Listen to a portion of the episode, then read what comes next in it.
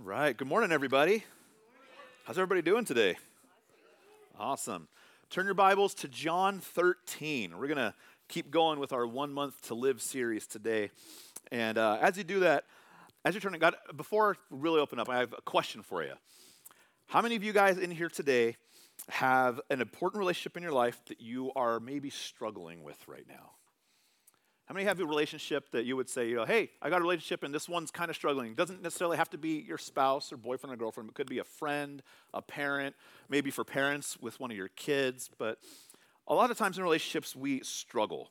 And, um, and I think today is going to really help us kind of unpack and dive into how, how to mend some struggling relationships and get some key pointers from Jesus himself on what he did and how he helped mend relationships and give some pointers for us to mend our relationships. So, um, as you turn to John 13, uh, let's pray. Welcome God in this morning. God, I thank you so much for today. I thank you for the example that you gave us in Jesus. Um, God, I, I welcome you in here with us today as we dive into your word more about this, this one month to live. How would we live our lives if we only had one month left? And I pray today that people are challenged, that, that we are encouraged and motivated to, to really dive in and lay it all on the line because you laid it all on the line for us. We thank you, God. We love you. And everybody said, Amen. All right. Now, speaking of relationships, sometimes you can have like a, a best friend, and this relationship can be wonderful, and then all of a sudden something happens and you have what's called a falling out. You have that moment where they're now they're not your friend anymore. Something big, big happened. You, have fallen out of contact with this person, and you don't talk to them anymore. Or maybe maybe it's a, a son or daughter that's grown distant, and you, you don't know how to reconnect with them. Or maybe it's your in-laws, and you've never been able to connect with them. But, but I think we all have relationships that, that we, some that were strong, some that started strong, and some that have kind of fizzled or faded or are struggling to this day. But the road to relationships, the road to, to deep loving and having a lasting relationship with somebody, it's never a smooth road. It's never from start to finish something that is always smooth. Every relationship hits a rocky point, right? There's ups and downs, there's mountains, there's valleys, there's great plains, and then there's, there's great joys. At first, though, when, when you first start a relationship or friendship with someone, things can seem pretty smooth. Things seem pretty good. You, you, you meet someone, there's everything starts out perfect. There's no potholes, there's no detours. I mean, you, you meet someone, you're like, wow, this is this person knows me, this person gets me, and a friendship hits off. Or in marriage, you get married, and that first season is the most perfect season. Everything is great. In business, you find the perfect business partner someone who comes alongside who compliments you well, and business is just booming because this person gets it. They get you, and everything is smooth. They share your values. In your friendships, you think, this friend gets me, they understand everything. But eventually, you hit a mountain a mountain of misunderstanding. Things get lost in translation, the relationship starts to suffer. And that's when you throw out the ideal things you want with, and you start dealing with the real problems in front of you.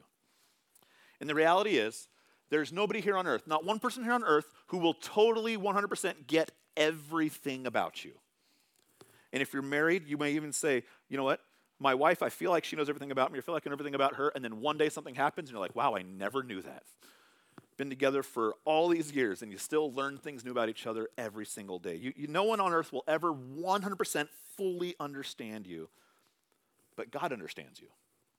And God understands everything about you, for the reason of one, he's God, he's all knowing, and he created you. So he knows it all. He knows, he knows what's, what's going to hurt. He knows what's going to bring life. He's got everything. He, he's got the book of you, right? He wrote it. He knows it. So then you've got to make this choice. You've got to choose in relationships to be understanding and accepting or rejecting. When, when something happens with someone and you're like, I don't get that, are you going to accept this change? Are you going to accept this new info? Or are you going to push it away? Because you'll never understand them completely. And sometimes as people, what we do is, is when this new information comes, if we don't reject it, we start doing this, this road. We, we, don't, we don't climb this mountain with them. We say, all right, I'm going to learn this with you. I am now going to go into my own selfish tunnel and only, only accept what I want to accept, only believe what I'm going to believe, and I'm just going to start rejecting this new stuff because that, that really hurts me and I don't want to be any part of it. You see, one mountain or one journey can lead to a growing relationship, the other can lead to selfishness. Selfishness, hurt, and rejection. And I think at some point, all relationships go through a little bit of selfishness because what happens with people, right? People can naturally be selfish. naturally you, you want to make a decision that's going to benefit you. And I'm not saying that this is all bad, but naturally when something happens, you say, hey, this is going to this is going to work for me. I want to do this. And in a relationship, you have to learn, right? I'm going to do something that will put my needs second and put someone else first. I've got to, I've got to turn away from selfishness. When you go through a, a tunnel of selfishness, what you get is you get tunnel vision. You start only seeing your own perspective. You start only saying things that you want. What's going to benefit you the most? You get into an argument, and all you can see is your side of the argument. Because let's face it, in an argument, you are always right, right? Men nodded, women nodded, everyone agrees. We're always, we are always right. Always.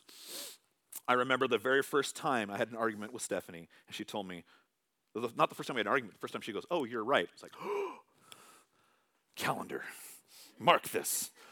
It reminds me every February 27th that I was right. Coming up, anniversary of being right, right? But we get into those moments. We get, we get into those, those, those tunnels where you are right, and you have to shift to see something from someone else's perspective. You have to shift to see their perspective. And when you shift, you can start to feel their pain. And once you start to feel their pain, you can then start the road to understanding, the road to rebuilding a strained relationship. As you go over this mountain of misunderstanding and you go through a tunnel of selfishness, every relationship also goes through moments where it feels like you're surrounded by failure. A relationship can feel like you're failing things because all relationships, every single one of them, involve two people. And guess what's common about every single person in every relationship? We are all flawed. Every single one of us is flawed in some way, shape, or form. They involve two flawed people, two imperfect people, two broken people. And when you get a flawed, imperfect, and broken person uh, combined with another flawed, and broken, and imperfect person, guess what happens? They hurt each other. It, it happens at some point. Not saying this is every day, every conversation of every relationship, but at some point, those two broken people will say something that hurts someone. It hurts each other. That's part of a relationship. And if you hold on to that hurt, if you hold on to the bitterness, things crash, things crumble, things fall apart. The point every relationship will go through fire. Every relationship feels like it goes through it goes through that moment of you feel like, man, this is this feels like hell in my life. But once you go through that and you work on rebuilding, you work on letting the love of God come in, you then experience what God calls a beautiful marriage a beautiful relationship where things are like this is what God designed us to be. But going through pain, going through fire is part of a relationship. It all depends, though, what choices do you make when you feel like the relationship is on fire? When you feel like things are hurting, what are you going to do? And that's what we're going to talk about today. When the heat is on, the pressure is on, misunderstandings pile up, selfish, selfishness overwhelms, what do we do? What is our response? And what helps us not fail in our relationship? And the answer is going to be you've got to risk something. You've got to risk loving someone completely. You've got to risk loving completely. If you've been uh, reading the book or in one of the, the small groups that we do with the One Month to Live Challenge, you've been reading about that this week. What does it mean to love completely? How did Jesus love completely? What in our lives can we do to love completely? And how is this a risk? Well, I'll tell you, loving someone completely is a big risk. Putting yourself out there is a big risk. And even show of hands, how many of you guys have put yourself out there and been burned by somebody? Man, that, that is a common story, right? Unfortunately, that's a common story in the church. People say, Man, I feel like I went all in and someone in the church burned me. And when someone feels like they got burned in the church, where's the last place they ever want to go again? They ever want to go to church. And even a different church. Like some people just write it off. When we get burned by people, it hurts. It hurts real bad. So, this whole thing, this one month to live challenge, it's, it's, not, a, it's not me saying that, you know, we're all going to die in 30 days, but it is saying that, you know, Lord willing, we're going to live long, full, fulfilled lives. But it is saying in these 30 days, what are we going to do? If, if we are going to really love God completely, what does that look like? And does it have to just wait for our last 30 days, or can we do it now and let that be something we continue on for the rest of our lives? So there's a short passage, John 13, verse 1. It says this it was just before the Passover festival. Jesus knew that the hour had come for him to leave this world and go to the Father. Having loved his own who were in the world, he loved them to the very end. I want you to underline two words in that passage, really important words. It says, Jesus knew. Jesus knew. Now, it says Jesus knew when he was coming to the end. Jesus knew he had when he had one month to live. He knew this was this was it. 30 days to the cross. It's all come down to this. He knew he, because he was the Son of God. Now, most of us don't know. We don't know when our last 30 days will be. We don't know when that time's going to come. Or maybe we don't know when we'll get that conversation from someone saying, hey, your life has now come to this point where it's going to end on a certain date. Some people get that, not everybody does. But Jesus knew. Underline that. Jesus knew. So, how did he love when he knew? From this verse, we see, even just this one verse, that Jesus loved completely. Underline that next passage where it says, He loved them to the end. He loved them to the end. It, notice it doesn't say this. It does not say Jesus loved them at the end. He loved them to the end. This, this was not a Jesus going, I've got 30 days left. I better show these guys I really do love them. It was something that he did from day one and did it all the way through his ministry here on earth. But the thing is, loving at the end, that's a lot of times what people can do. We, we can get to that point where we realize, oh man, things, things, are, things are coming to a close for me. I better, I better button these things up. I better, I better get to the end here and let people know that I really do love them. And that becomes loving someone at the end instead of to the end. Don't realize when it's almost too late to, to do the things that you want to do, to say the things that you need to say. Don't wait till at the end when you realize that the only thing that matters was that you wanted to love people completely and let them know how much you loved them.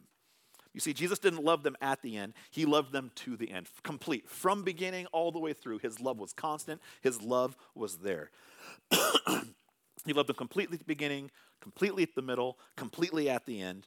And, and that's the way we ought to live our lives, right? We got to love people completely. We, we, we got to not say, you know, hey, I'll love you if you do this. I'll, I'll love you once I get to that point. Now I'm at a point in my life where I can start loving people. We, we've, we've got to risk it. We, we've got to put our whole heart on the line from beginning to end. But loving people completely, I'll tell you, this is going to be one of the biggest risks you'll ever take. This is risky. This is hard. This is not easy because we've a lot of us have felt that that burn, that, that crash of disappointment, someone letting us down, right?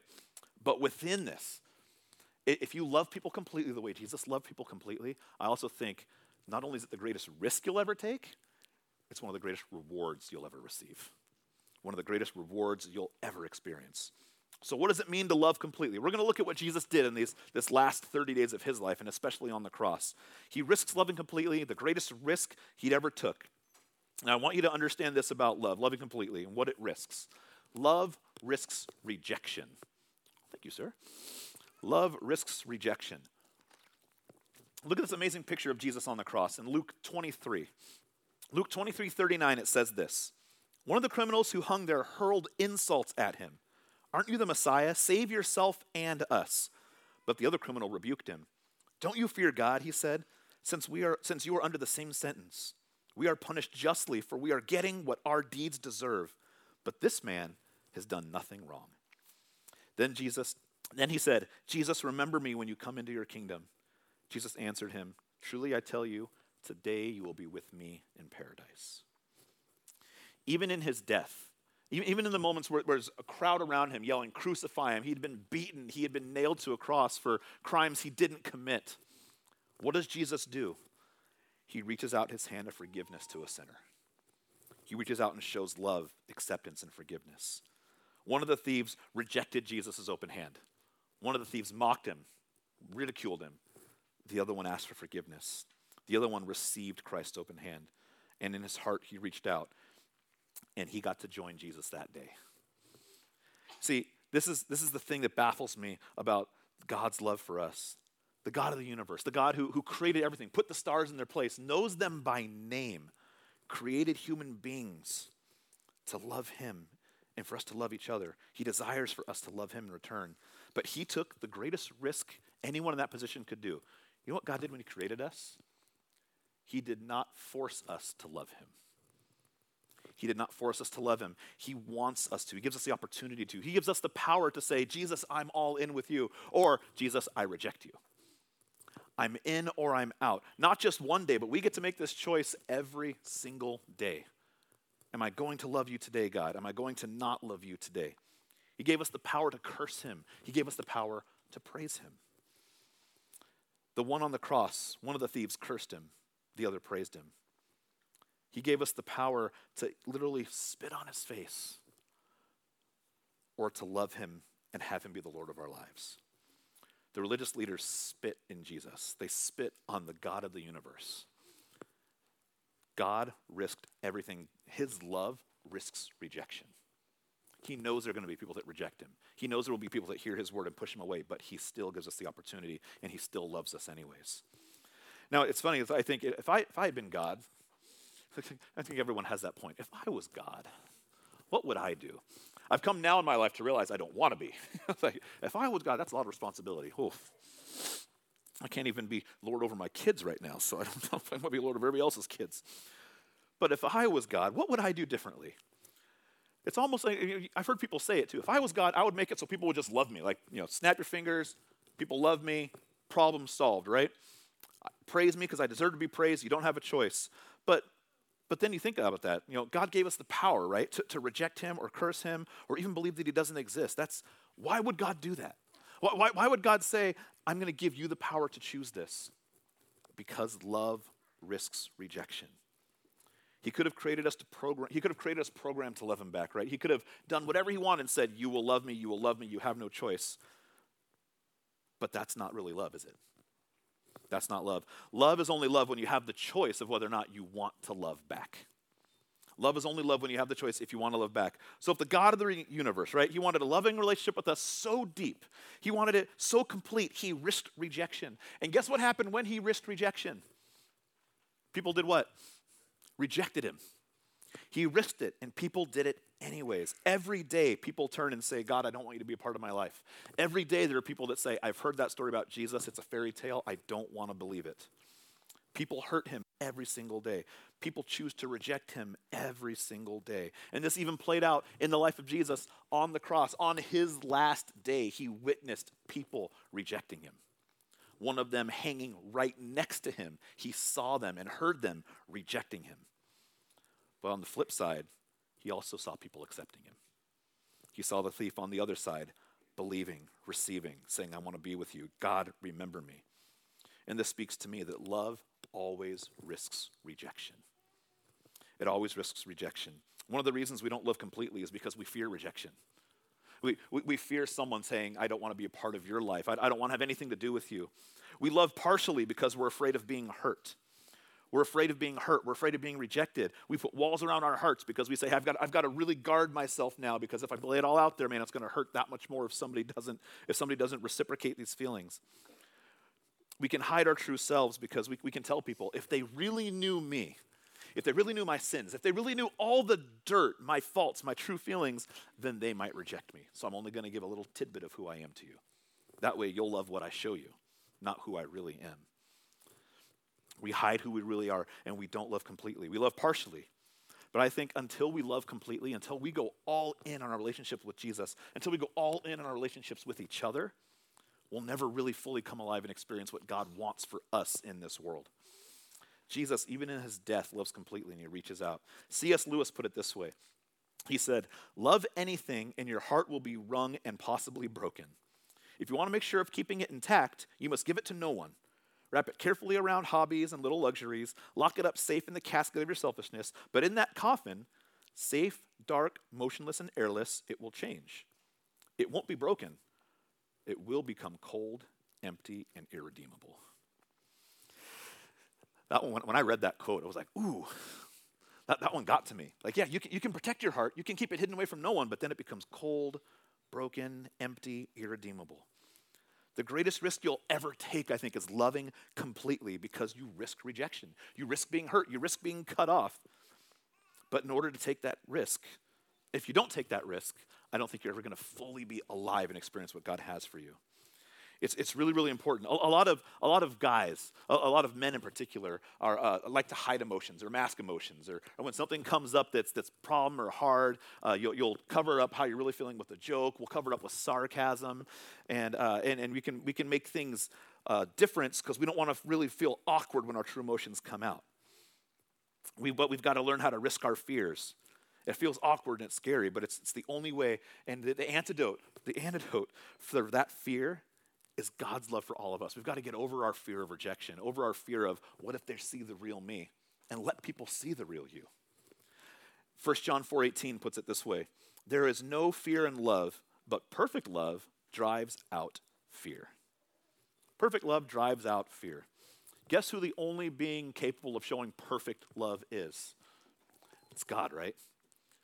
When He loves us completely and we learn to love Him completely, it drives out the fear of rejection. It drives out the fear that we may have, the insecurities we have, because His love is so perfect and so encompassing that we can know we can turn to Him in these times where we're feeling hurt and rejected. And this isn't, just so you guys know, this isn't easy for me to say because I am a person who, if I find out somebody doesn't like me, I want to know what your problem is. Why don't you like me? And I want to know why, like, it, it, it I, I have lost sleep. I find out Dustin, you said this, and somebody's really ticked off at you, or someone just doesn't like you. I'm like, why? What's not to like? Seriously. But, but I, I do lose sleep sometimes, and I figure out, when I find out I have, there, there's beef with somebody. But I have to come back to that moment of, God, how can I mend a relationship? How can I love this person? Even if they don't fully accept me, it's going to risk rejection. How can I show this person that there's a mended relationship? And it all comes back to loving God perfectly and letting His perfect love drive out the fear that I may have of relationship, broken relationship with somebody else.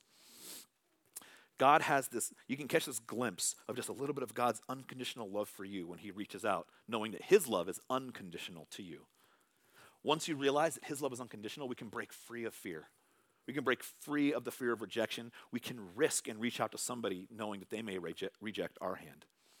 See, it's, it's the same hands that, that broke bread on the hillside, the same hands that were nailed to the cross, the same hands that reached out and touched a leper that no one else would touch, the same hands that washed the disciples' feet, the same hands that reached out and took the nails for us, those reach out to us every single day.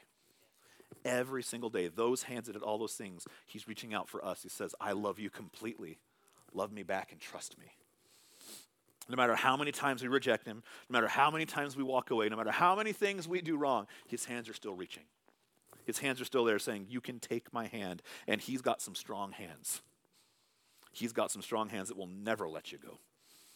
Hold him close. Hold his unconditional love. Receive his forgiveness and get a glimpse of how strong his arms are when he wraps you up and says, I'm never letting you go.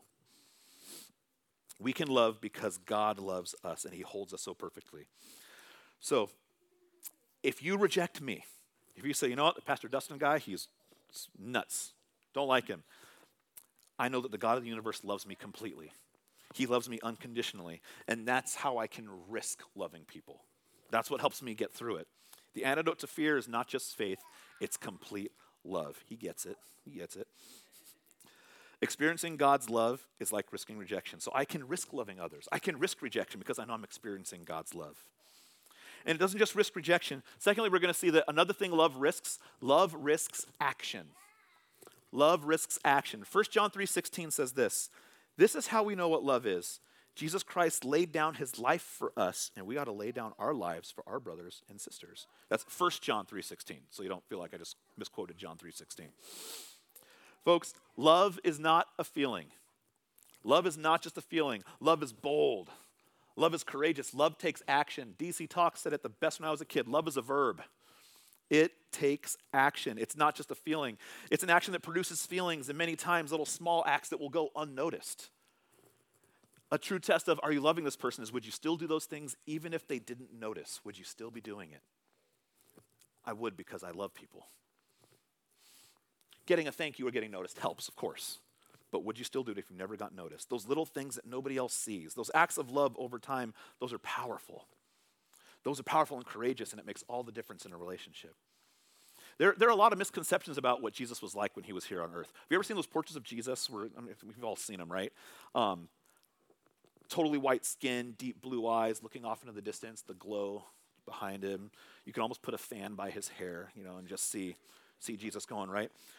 A lot of artists in the Middle Ages, that's, that's how they would paint Jesus. But, but folks, Jesus was a, a Middle Eastern Jewish man. He grew up as a carpenter, he was in construction. He probably had brown eyes. Um, he, he, since he was in construction, he probably, he probably was, you know, had some scars and cuts and splinters and probably, probably some strength as well. He was kind of a man's man, right?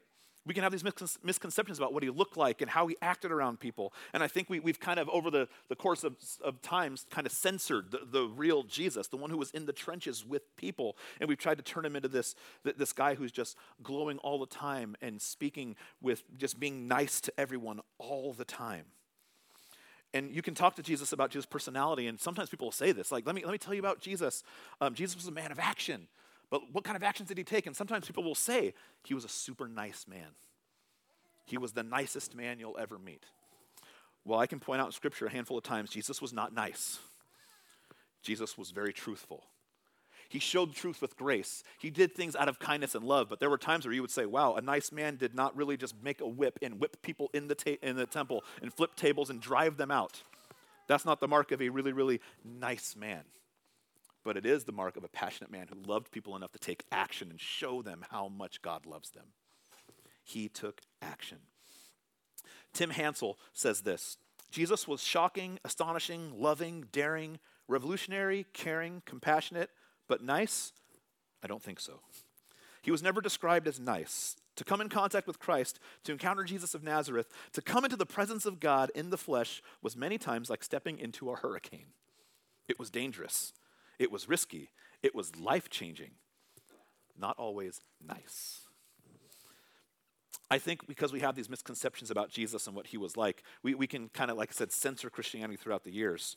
I mean, when, when most people think of um, a church, people who don't go to church, people who have misconceptions about Christ's followers, sometimes they can say, oh man, you're going to go to a church, it's going to be all kumbaya, everyone's going to be the nicest people in the world, and that just sounds like the most boring place in the world to me. But when we understand that Jesus was not just nice, Jesus was truth, Jesus was grace, Jesus was a man of action we can model that in our lives because love risks taking action. The Christian life is so much more than, than that. I'm not saying anything wrong about being nice. Don't, don't leave here today and go, Pastor Justin said, don't be nice. I'm going to go be mean for Jesus. It's not what I'm saying. But I'm saying Jesus, thank you. But, but I'm saying that Jesus was more than just a nice guy. He was a man who loved so much. He took action on that love, drastic action, action that, that got people freaked out action that got the political leaders scared to where they wanted to take action against him because he loved us so much, nothing could hold it back. 1 John 3:18 says this, "Dear children, let's not merely say that we love each other, let us show the truth by our actions." We know the phrase talk is cheap, right? You can say you love someone, you can say you love friends, you can say you love God, but if you're not doing anything about it, it's just words. It's just words. Let's be people of action. Let's show the world that we love them. Show the world Jesus loves them. Show the world there's so much more than just the world. Jesus talked about this last to first principle when he said there was eternity, that there's going to be this big reversal in, in, in, eternity in our lives. Those who were last and least important here on earth are going to be the most important in eternity. Those who are first are always trying to act important on earth, and, and they're going to be the last and the least important in eternity. This is, this is the last to first principle. Jesus says it's, it's not about being first, not about being the best, it's about humility. About what, what is your love showing people, and it's about making yourself less to make others more. Whatever you would do on this last day of life, he's saying, don't wait till the last day of your life. If you're going to do this last to first principle, live these things now live them now. If this was your last day to be alive, if it, you knew it was your last day on the planet before you entered eternity, what would you do? What would you do? Would you express who would you express love to? Who would you want to come to your room so you could say, This is how I feel about you? What would your actions be? What would you say? And then the challenge is don't wait till your last day to do those things. Do them now. Let people know now. Do the last things first. Those last things, what would you do? Most, most people wait till the very end but then it's too late. Do the last things first. In our one month to live challenge, if you're doing this along with us, we say do last things first because those, those unselfish acts of love, whether reciprocated or not, those are the things worth doing.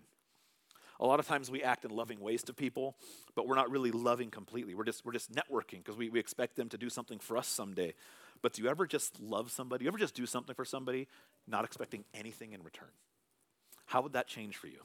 If you decided I'm going to do this for somebody and they if they never call back or I never need anything from them in return, it's fine. I'm going to do it anyway. Because that is a, that is just a love saying there's no strings attached, right? I'm just giving you everything because God gave me everything to give. What do you need to do today to show someone you're going to do the last thing first? Also, we need to say the last things first. Make sure we're saying the last things first. If you need to express love, say it today. Don't wait to the end. Some of us need to make phone calls today. Some of us need to write some letters today. Shoot an email out to somebody who, who, who, who hurt you or you want to mend that relationship.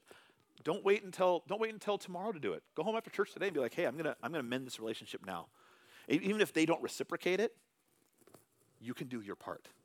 And you can show someone that you love them and not wait until the very end. Then we can give last things first. Give the last things first. We're always holding back, right? A lot of us are waiting to give. It's like we're going to be here on this, this earth forever, and we call it the, the never used good China syndrome, right? The, the stuff we're never going to use. We're going we're to wait for that special day, and that special day doesn't come, doesn't come, doesn't come, doesn't come.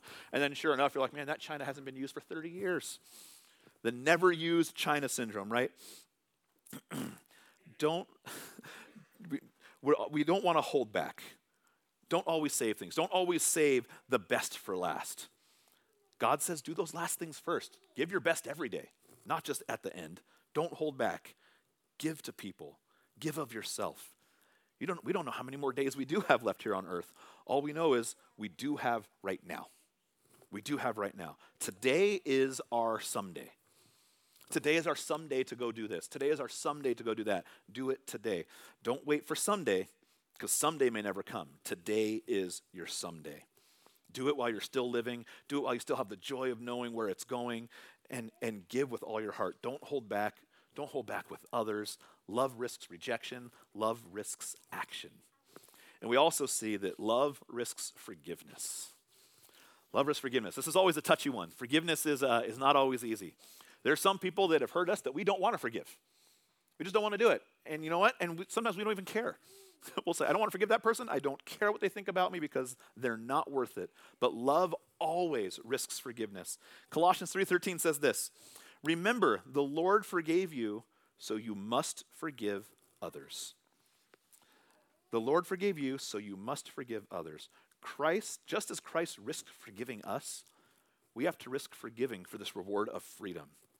Forgiveness is a risk, but it's a risk we have to take. It doesn't matter if somebody deserves it. Because whether or not we think they don't deserve forgiveness, you know who else doesn't deserve forgiveness? Us. For all the stuff we've done, for the ways that we've, we've stepped out against God, for the ways that we've hurt other people, the way that we've, we've done our own thing and rebelled against God's love for us, we don't deserve it. So we are in no place to ever look at somebody else and say they do not deserve forgiveness. We are so lucky. We are so blessed to have a God that never looks at us and says, You don't deserve forgiveness. We don't deserve it, but God gives it to us. We forgive because, not because we deserve that, but we forgive to get freedom. We forgive to get freedom freedom from that hurt, freedom from the pain, freedom from bitterness building up in your heart. Because if you don't forgive, what you're doing is you're giving that person real estate in your heart. You're giving that person real estate in your mind, a place where they're just going to camp out there and it's going to bring up hurt and hurt and hurt because you haven't let it go. Forgiveness isn't for that person, it's for you to experience freedom. We would say this I'm, I'm not saying tell someone, you know what, this was no big deal. I'm a Christian, so I have to forgive you, so I forgive you and move on. What you're saying is you can tell someone what you did, what happened hurts, hurt me deep, but I choose to forgive for my own sake because this is how Christ commands it. He commands me to forgive. You may not feel like it, you may not like what happened, but choose to forgive because by choosing to forgive, you're refusing to allow to you're refusing yourself to hold on to that hurt. Don't hold on to the hurt. And forgiveness is something we do every single time we're hurt. Remember when Jesus said, not just, he says, don't just forgive seven times, forgive 70 times seven. That doesn't mean take out a calculator once you get up to like 409, whatever that number is, that you're like, and done, check the box. I have forgiven enough, hit my quota, take me to heaven. What he's doing is he's going to metaphor saying it doesn't matter Continue to constantly forgive. Have faith, forgive every single time. Every single time. Why? For your own sake, so that this bitterness doesn't hurt you, it doesn't hold you down. And this is where people get confused. They, they, they, they get confused with forgiveness and trust. Honestly, people will say, but, but I, I want to I wanna risk, I, I want to love completely, and that risks, you know, that risks forgiveness. But you know what? I just don't trust that person. There's a difference between forgiveness and trust. 100% difference between them. Forgiveness means you're not holding it against them. Trust means you're not going to dive back into that situation again right away, right? I'm not saying when someone hurts you, I'm saying when someone hurts you, forgive instantly. If your business partner cheats on you, they cheat you out of your business, yes, forgive. But that doesn't mean you go back into business with this person, right? You, you've learned a lesson. Trust takes time. Forgiveness can be instant, Trust takes time. They're two different things. If there's been a, a betrayal in a marriage relationship, forgive. Forgive for your sake. What I'm not saying now is that the trust in the relationship is going to be 100% fine the very next day. Trust takes time to rebuild. I, I've talked to people who have said, Yes, I've hurt my wife. I stepped out on my wife multiple times. I'm good now. I asked her to forgive me, and she said she did. I'm different now, but she doesn't trust me. And I, at that point, I kind of go, me neither. Right? I mean, there's, there, there was a history. There's, you've got to rebuild trust. If she's forgiven you and you've also asked for forgiveness, she's offered it to you, know that that's step one. Trust is a whole other step, it's another journey. They're two very different things. There's a woman named Terrilyn McDonough, and she's a longtime member of Woodlands Church, the church that, that uh, where the pastor Kerry wrote this book, The One Month to Live. And she had this incredible story that she shared with her church, and I'm going to share it with you guys today. It reminded her of how uh, God worked a miracle in her life when uh, she was doing this One Month to Live challenge over 10 years ago. So it says this Terrilyn had just gone through the worst tragedy, eh, tragedy any parent could ever go through. She'd lost her son, Brian. He was murdered in college.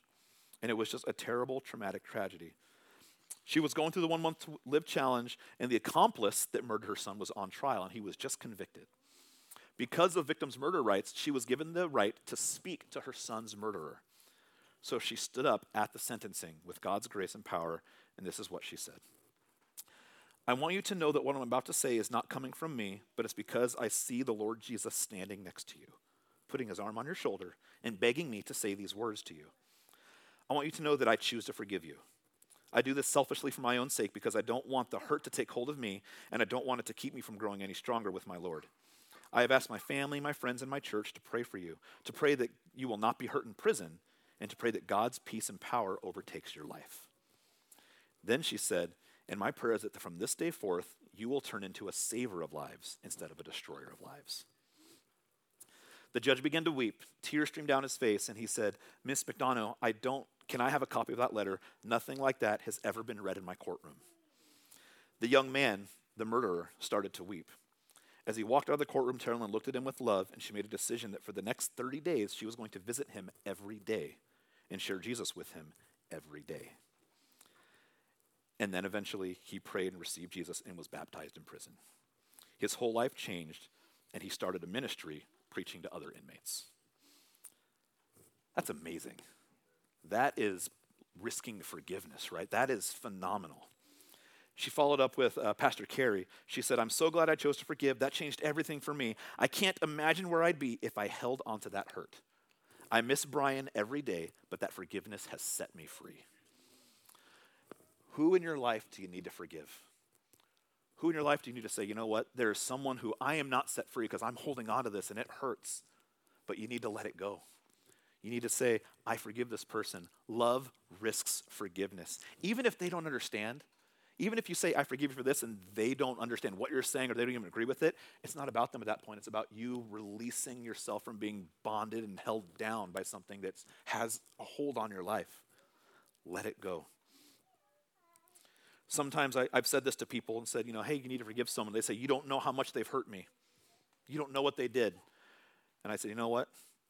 No one has hurt you more than we hurt Jesus on the cross. No one's hurt you more than when we put God on the cross and had him crucified. Choose to forgive because Christ commands it, because it sets us free and it risks total, complete love, risks forgiveness. And last, love risks total commitment. This last thing, love risks commitment. Um, we're, we're, always holding back in our commitments. I know when, when we're kids and we were little, uh, I, have taken Aurora and Avery to, to a buffet before, and you know we, we get to the salad section, and you know what they do? Nope. You know, go, go down to the next section. We get to some of the, the entrees. I go, I like this, I like this. Then we get to the dessert, the dessert section. Yeah, you know, the, the plates get loaded, right? They are committed to the desserts. And, and given we have totally trained that in our house, we are a dessert family. But, but you know, they, they start passing on stuff until they get to the end when they, they're like, okay, now I can do all this. But what would change if I took them to a place and there was no dessert section? It was like one walkthrough only. Then they get down, like, where is it? Sorry, you got your little mini corn on the cob that you like, and that's and the, the little salad corns, right? Avery loves those, and she loves those little salad pickles. It's, it's bizarre. But what would happen if we got to the end and we realized, uh oh, there's nothing better? I, I, was waiting for the next best thing. I was waiting for the next best thing. I almost I was waiting and waiting and waiting. Then I got there and it's too late. What I want is really, really back there. What happens is we weren't committing to it from the get-go. We weren't saying, you know what, I'm going all in from the beginning, not just at the end, not just committing to what's going to happen later on better. Commit to it now. Say, I'm going to be all in right now. I'm not going to wait for the next best thing. I'm going to live today like today is the, be- the best thing. And this is what I get to do today. Don't wait for the next bigger and better thing. Make commitments. Make all out 100% commitments to the things that matter. To all the things that matter. Commit your life to Christ. Commit your life to a church family. Commit your life and say, you know what? A, a church, this is, this is where I'm going to be. And if, if, it's, if it's this church and you're visiting here, great. I'd love to connect with you on how you can be all in here at church. If you're listening here today and going, this pastor's boring me to death, I don't want to be here anymore, talk to me. I will direct you some other churches that I know that are awesome and I know the pastor's there. I know I'm not going to be for everybody. I don't understand you, but I know I won't be for everybody. I get this. But help me, or let me help you find a place where you can be all in all in all the time. Pick a church, join it. it's not just about going to church. It's not just about going to a place. It's about finding a place where you can connect, you can grow, you can thrive. You can say, This is what God's doing in my life. This is how I now get to be a part of my community. This is how I get to grow and share and thrive. Don't just attend on Sundays. Don't just, don't just be someone who says, I'm going to be in on Sunday and I'll see you next week on Sunday. If you want to be 100% committed to this, this, this church community, then man, be all in on what the church community does. Be all in on, on a ministry serving somewhere. Join, join the kids team. If you're musically inclined, join the worship team. If, if you know technology and you have thoughts in your mind on, I, I, like computers and sound, or you have knowledge of sound stuff, talk to Donald and, and myself and look, look at the technology team. If you know coffee, talk to the coffee team. There are opportunities left and right. Don't just be a Sunday morning attender, be a Sunday morning server. Someone who says, I am all in on this place. I'm all in on what this church does. Be all in on the community, all about the mission of the church. And our ultimate mission is to depopulate Satan's zip code. That is our ultimate mission, right? His zip code, diminish it. Let's elevate heavens. Let's get people in. Let's point people to the one who says, This is how you can join and be with me. This is vital. I think people don't understand that, that commitments determine our destiny. People have aversion to commitments. They say, I don't want to commit to anything. I don't want to commit. I have a problem committing to these things. Some people will say, I'm committed to Christ. I'm committed to Christ, but I'm not committed to organized religion. I'm not committed to the church. I'm, I'm committed to Christ. I'm not committed to the church. Let me tell you why that doesn't really work. The church is the bride of Christ. The church is the bride of Christ. That's like going to someone and saying, Hey, I'm all in a relationship with you, but your wife, oof. Nope, don't want anything to do with her. It's like coming up to me and saying, Hey, Pastor Dustin, I, I think you're really, really cool, but Stephanie, no, I don't want anything to do with her. One, one I would say, I, I, would say, one, that's my wife. You know, respect my wife, right? But second, I would say that doesn't work. We come together. We're, we're a package deal. I love my wife. Love my wife aside from my love for Jesus more than anything else. So we come together. If you're going to be all in on Jesus, be all in on what we do here as a church community and church family. Not just the building, but what we do as a church. Be all in. And I want to challenge you. Like I said, if you haven't, if you, if you don't call this church your home, I'm going to be offering something soon. I'll set a date. We'll announce it next week called Class 101, where you get to come and hear all about who we are as a church. What do we believe? What are we doing? What are our values? And if, if you're on board, that's when you get to sign up and say, hey, I'm, I'm in, and you become a member of the church. And members have, uh, we, we vote on the budget, we vote on church happenings, and members are people that say, I am fully committed to being a part of this place. Not just a Sunday morning person, but I'm a member of the life of this church. And not just the church, we are loving God completely, giving Him everything we've got. So the challenge for us today commit, commit to God. Commit to Him. And when you commit to Him, that's an all encompassing commitment that, that does so much in our lives. Commit to everything God's calling us to do. Would you stand with me? I'd like to invite the worship team back up. And know that this, when we give it our everything, when we give God our everything, when we commit, when we, when we risk forgiveness, we risk rejection, when we go all in, know that that commitment is like a magnet to people around us. When people see your passion for God, people see your love for God, that you are all in, holding nothing back, that draws people in. That draws people in. Let your commitment, let your love, let the way you love God and love people be a magnet for people around you that draws them not just to this place, but ultimately to Him. Because that's more important than any church building anywhere, is that people get connected to Him. Make the commitment today. Be all in on how you love Jesus. Be all in on how you love His bride, the church. Be all in on how you love His people. It'll hurt. I'll be the first one to say, I'm going to let you down at some point in some way, shape, or form. It, it will happen. I'm not perfect. I apologize now. It's not intentional. But if you stick with me, I'll show you that I'm going to do my best to model an all in life for Christ, and I would love you to be alongside me doing it. Amen. Thank you, Jesus, for today. Thank you for your all out love for us. Thank, thank you, God, that you loved us completely. You held nothing back, God. Even, even when we spat on you, when we put your hands on that cross, God, when, when, when we're the ones who said, We don't want you, you still said, I want you. I'm risking everything for you, God. I pray that, that we risk it back. It's the payout is so worth it, knowing that you love us so much. So, God, be with us today. Help us be all in on you all the time and allow us to feel your love in ways we've never felt it before. We thank you, God. We love you. And everybody said, Amen. Amen.